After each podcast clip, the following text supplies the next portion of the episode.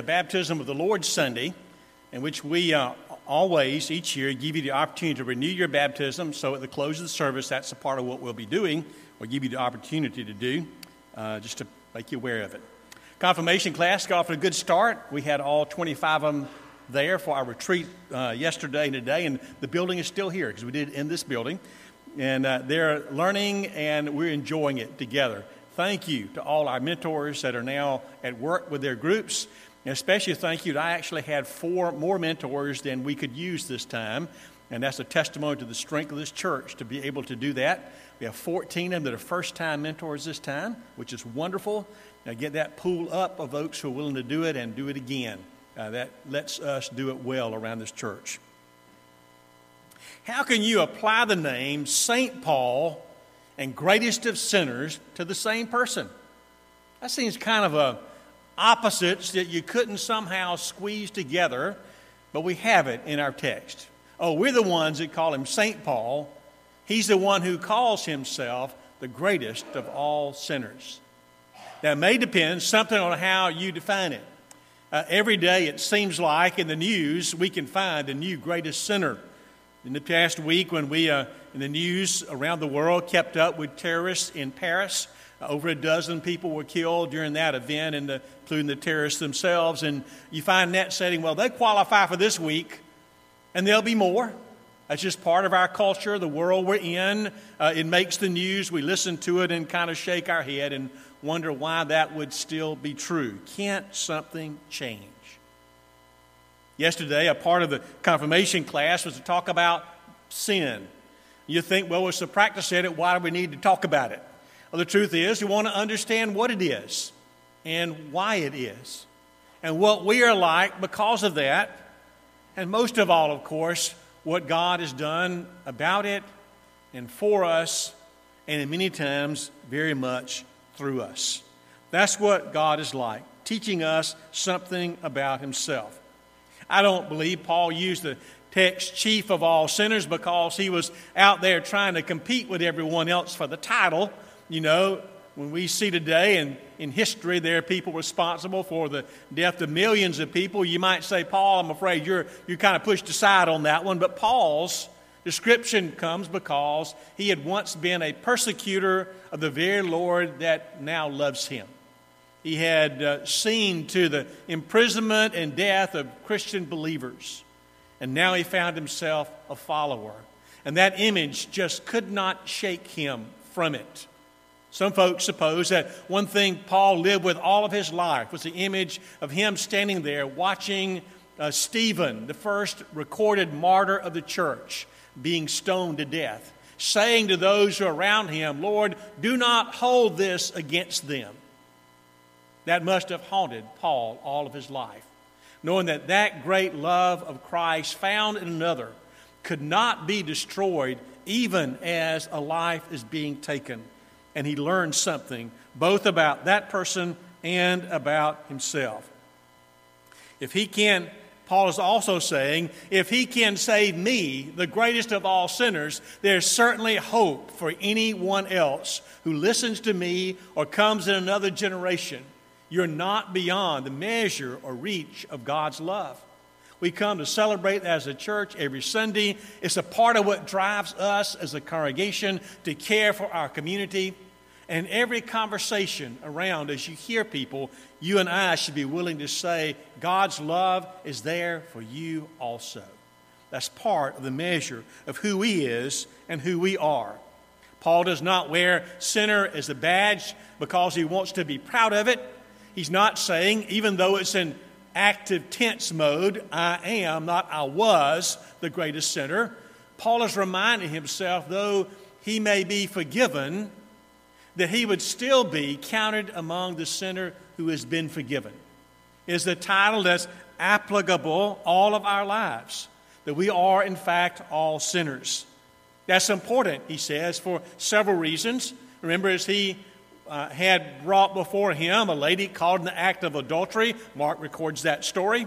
Uh, the man was not brought, just the woman. And they asked Jesus, What should we do with her? knowing that the law said they could stone her. Jesus said to them, Let the one who's without sin be the first to cast a stone. And none could pick it up and cast that stone. For all of us are sinners. We cannot take the title away. It applies to us for a lifetime. It doesn't mean we have the uh, license, the privilege to, to go out and just live as though we didn't know the love of God, but reminds us that we have been sinners. And because of that, God's love is there still for us in the middle of our sin. God cares, God redeems, and God watches over all of us. That's what He's like. It's sometimes easy for the church to lose sight of that. We get into church and we uh, become members. We get integrated into the life of the church. We're around friends. We enjoy what the talkings and what we're learning in the process of the church and being a community. And it seems as though the subject of sin just kind of disappears. We've got a hold on it. We've got to, we've, we've taken it under control when in fact, every one of us will always have to struggle with temptations. We should know that we're not doing it alone. We should know that the strength of our baptism is a part of our ability to confront it as it comes, that Christ is here for it in every temptation in life before we're a believer and when we're a believer. That Christ does not give up on us, He has not walked away from us. Some of you are teaching. Uh, maybe teaching a, a, son or a daughter to drive. I was talking with uh, one of our members the other day about that and, and telling me about the stories, and I just uh, chuckled under my breath about it because, you know, I, I realize that when you're teaching your children how to drive, first it makes you very nervous. Uh, doesn't it? If they're 15 years old and you're trying to help them, and, and you want to call up all your friends and say, stay off the road, that kind of stuff, you know. Uh, get a deserted place to teach them how to drive, and eventually move to one that's not so deserted in hopes that things will still go well. But the hardest part, always, I think, because I've taught my children to drive, is defensive driving. It's teaching them to see a danger that isn't apparent to them at the moment. What can go wrong, not what has already gone wrong. Isn't that hard to do, to teach someone that? In a real sense, when we look at sin in our lives and temptation, we're learning defensive driving. We're learning that what's out there in front of us that may seem innocent in some ways has the potential for destroying us and others around us, and Christ is here to watch over us. He loves us that much. Jesus is a forgiving God. He's one that knows that when He forgives us, we also grow in our love for Him. Remember the lady who came before Jesus, anointing his uh, feet with oil and wiping it with her hair? Those who are religious leaders around said to him, You know, do you know what kind of woman this is who is touching you? And Jesus says, Yes, her sins are great, and they are forgiven. For those who are forgiven much, love much. And those who are forgiven little, love little. Where are we in that spectrum? Hasn't Jesus forgiven us much? Didn't they ask if we have a, a sin that would show up in a criminal record check or one that may have put us in prison or given us uh, other punishments along the way, but asking us, have we failed to live out the very governing way God has set life in front of us? We taught the children yesterday about the commandments, saying, you know, God didn't put these out here as something for you to trip over. He's put them out there as a border fence around life. If you learn to live within it, life goes better for you and those around you. And yet we push over the fence at times. We find that we destroy or hurt others and ourselves in it. It is about who is in control. Gaining control of us, we learn to gain control of it. Paul is a man who I look in the scriptures who is immensely thankful. He'll say about himself, You know, I have been beaten a number of times, I've been put in prison, I've been shipwrecked, and he thanks God for all of it. We may think, Are you a masochist, Paul? Not that he loved those things happening, but in some ways, God was able to use each one of those experiences for him to reach others in the name of Jesus. He looked at it that way. Wasn't a personal, great joy, high moment in the, in the uh, punishment or pain he felt, but for what God could do with it, he measured it as a gain. And he was thankful that God could use it. There was a passion about Paul that's unmistakable. He was a, a man who knew what God's love was like, and he pursued it. I'm going to use a kind of a, a, football analogy So right here in the, you know, the throes of the championship parts of those seasons. And, and this, one of those mentioned as a, a saying in football is the best uh, defense is a good offense. I think that really applies in some ways to our journey as Christians. When we are busy about working in Christ's name, it guides us and gives us strength in times of temptation. We're sitting around being lazy in our faith, doing very little to uh, show it, to grow in it, to love God in it. We are far more vulnerable to being left out and moving away from what God is doing. God has a lot happening. He wants us to know it. There's a phrase in the passage I read to you that's really at the heart of it. Uh, he, Paul talks about a sure thing. You know, we don't talk about sure things too much, even though we, we live in hopes that some things are. We hope our jobs will be secure. We hope that our family life around us will be secure, especially in, through the stages as children grow up in families, as they go off to school. We're hoping they're secure settings and times for that. We like to think of life being, in some ways, safe. We look forward to that. At the same time, we also know those don't stay in place very well at times. Things can come loose. And yet, Paul wants to give us a sure and certain thing. He said, This saying is that Christ Jesus came into the world to save sinners. Six different times in the pastoral uh, epistles, the two of Timothy and one to Titus, he says that this is a sure and certain saying worthy of full acceptance. He says that, each one being different sayings, but this one. It lets you know Paul didn't invent that saying for this moment. It's the kind of saying that has been out there circulating the church. It's in the very heart of the message of the church. He simply takes it and searches right here for us to say, don't forget it. That Jesus Christ came into the world to save sinners. Let's break that down just for a moment. Jesus Christ came into the world. We've just passed through the Christmas season. We remember that uh, Jesus' entry, the story of it, uh, is a strong story that statement God's entry in the world is real, it is here, and it's here to stay. In Christmas, I was uh, watching one of the movies with our grandchildren. Uh, Jack Frost, I think was the name, the title of it. He was the central figure in it. And the storyline goes like this the, There were heroes, and Jack Frost is one. Along with them are some of the other myths that we often pass around with children, such as the Tooth Fairy, the Easter Bunny, and Santa, and the Boogeyman. Those are the figures in the story. And so the story is really kind of a almost a comic strip approach to how it's told. And, and it's an interesting story. We went through it. But what they had in common was this all of those figures in the story, they could exist only so long as someone believed in them. And when someone quit believing in them, they begin to fade out of existence, going away. Well, the good news is that Jesus doesn't fade out of existence, even if all of us were to turn our back upon him. For God sent him into the world. Jesus Christ came into the world. We didn't invent him. He is not dependent on our ability to sustain him. He will use us. He will use us to share the message and the ministry and mission he has for us to do. But He will be here even if we're not. He is greater and larger than all of us. Jesus Christ came into the world. Then comes the action part of that statement to save. I love that because there's so much of that is needed. In our prescription, we say that, that He gave it a purpose. We're looking for purpose in life. And it's stated Jesus' purpose is to save. That, that story will unfold in confirmation, it unfolds in the telling of this season, and as we approach Easter, how Jesus saves.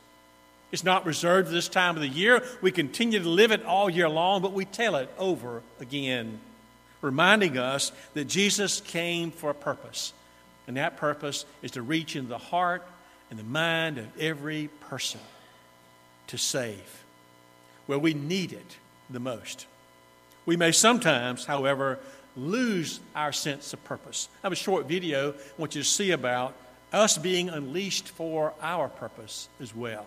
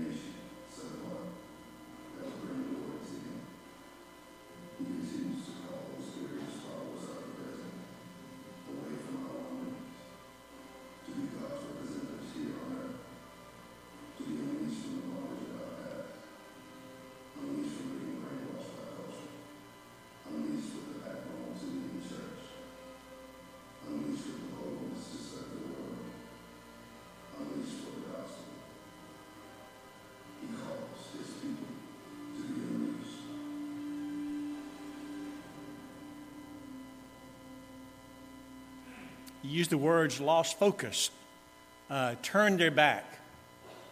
And he calls us in that video to turn back to Him, uh, to be unleashed for Him. Jesus Christ came into the world to save, and the last word in that statement is sinners. And that applies, of course, to all of us. A sinner is a present tense identity for us, too. Not because we can continue living as though we didn't need Christ's forgiveness, that we had permission to sin, but to know that we are always forgiven sinners. In Romans 3:23, for everyone has sinned and fallen short of the glory of God. And he says to us in Luke 7, um, for he who has forgiven little loves little. He who has forgiven much loves much. We're called to love God much today remind ourselves His forgiveness is there for us. Not simply that we can possess it, put it in a jar, fold it up, put it in our pocket, and keep it, but that we can live through it.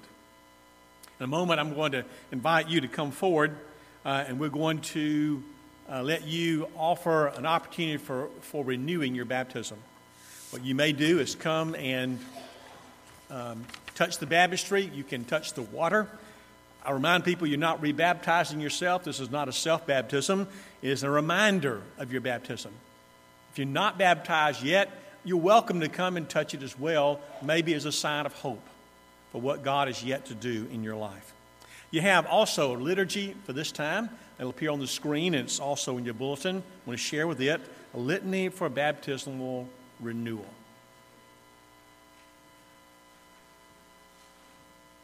Are we ready? Jesus calls us to remember our baptism, to remember who Christ is. To remember where Christ is. To remember what Christ is doing in the world. To remember that all time is within the great I am.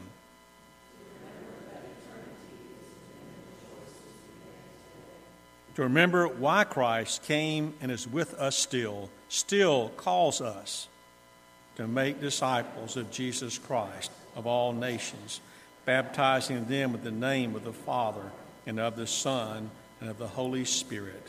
Amen. You're, you're invited to come forward as we sing.